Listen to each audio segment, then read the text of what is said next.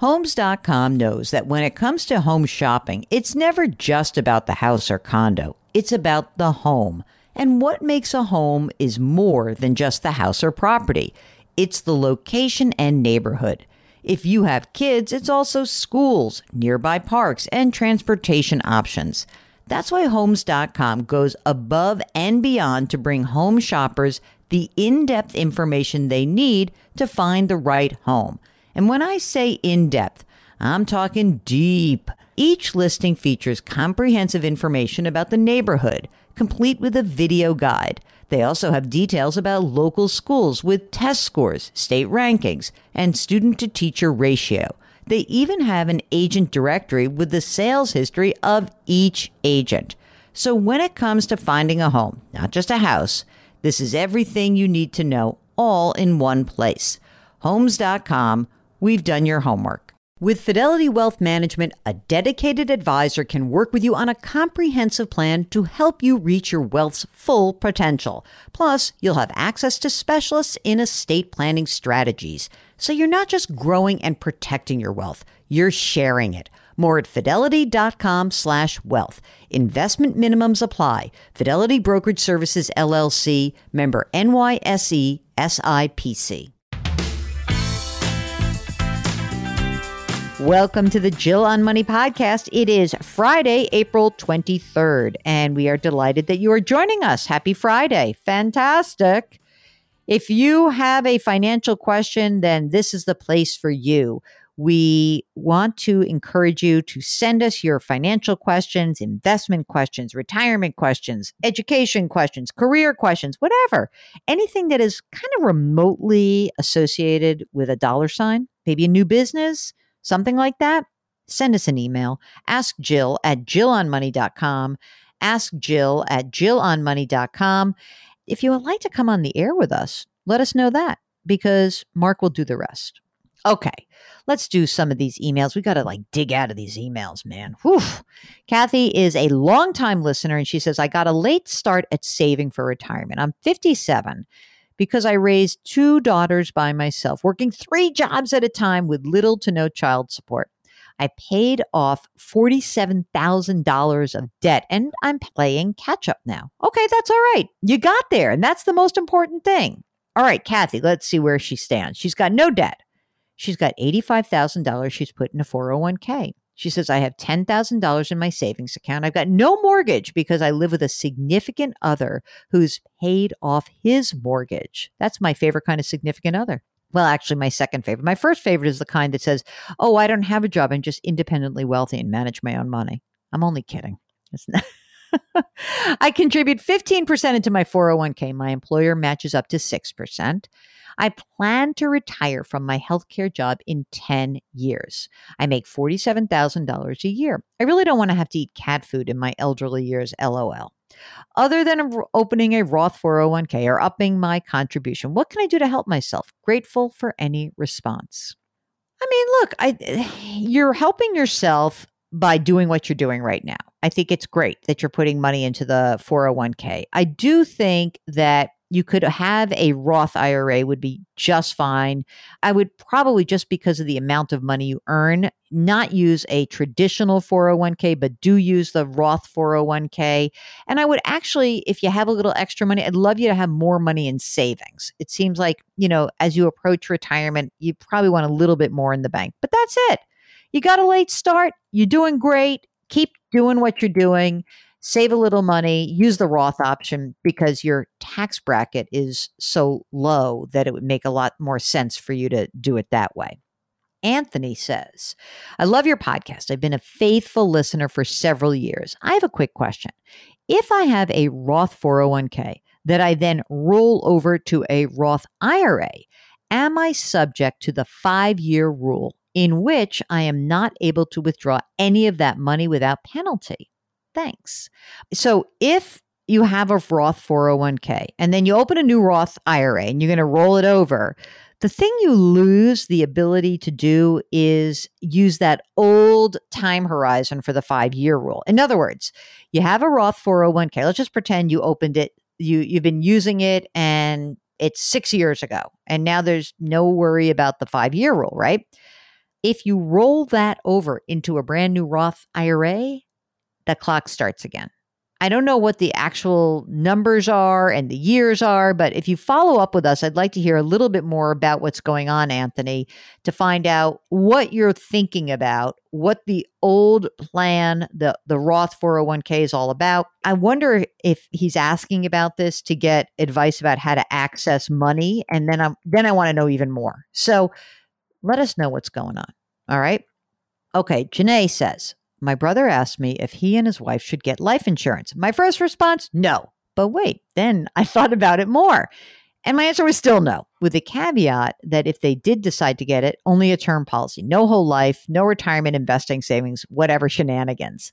Okay, here's what's going on with the brother. He's in his early 30s. Uh oh, he's overweight, healthy otherwise. My sister in law is in her mid 20s, also overweight, though healthy as far as I know. No kids. Oh, criminy. They are drowning in consumer debt, probably around $50,000, not including the mortgage.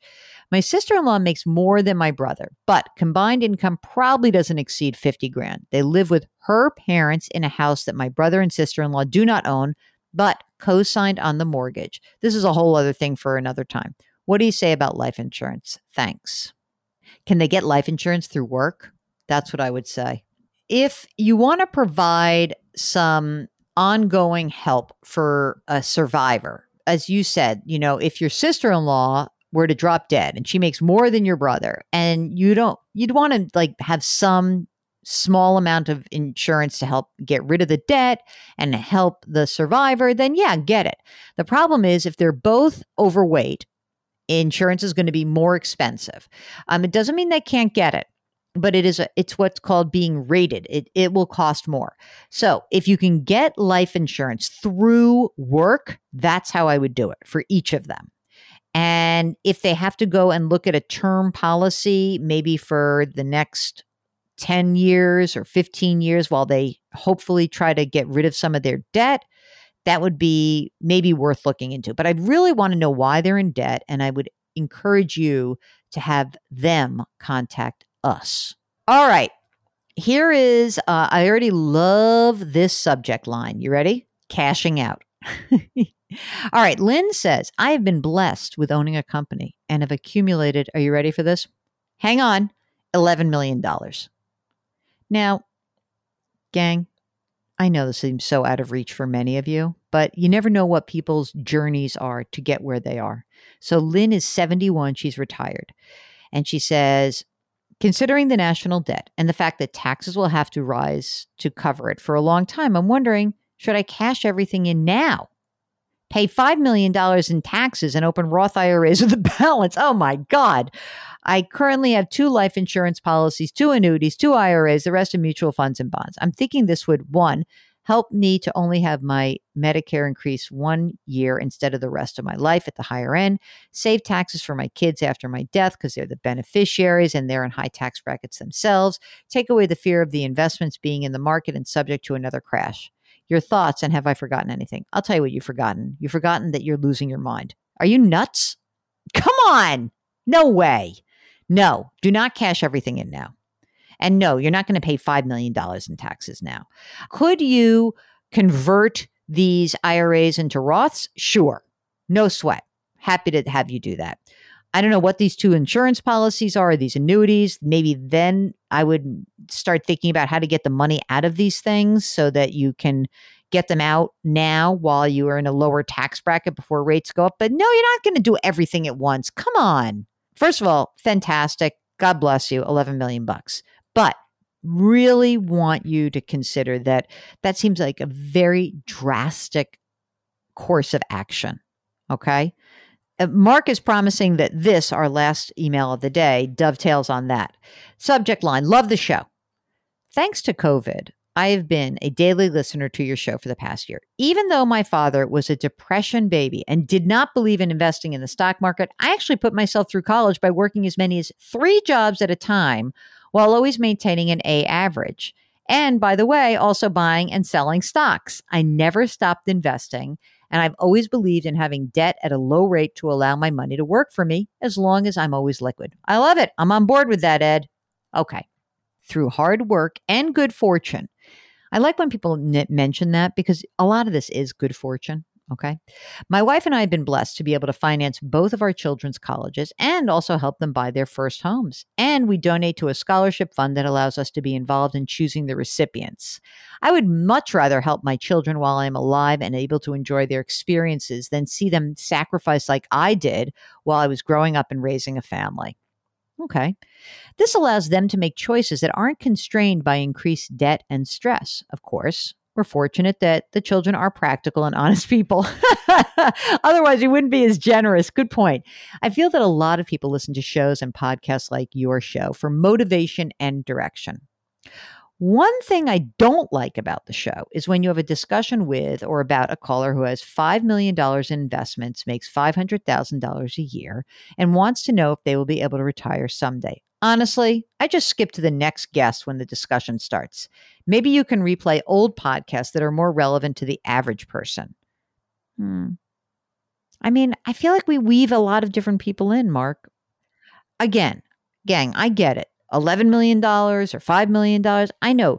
But you see that it, it's people are really insecure about how they manage their financial lives. It sort of reminds me of that Us Weekly thing they used to do is like the stars, they're just like us, right? People of all different stripes, people who come from a lot and come from nothing, all have different kinds of financial constraints. And obviously, someone who makes, you know, like one person, and we just had like, a, you've got my brother and sister in law make 50 grand a year and they're in terrible shape. Okay, I get that. But like, I also am interested in the fact that people who have a lot of money still can drive themselves crazy about money. In fact, I wrote a whole book about it.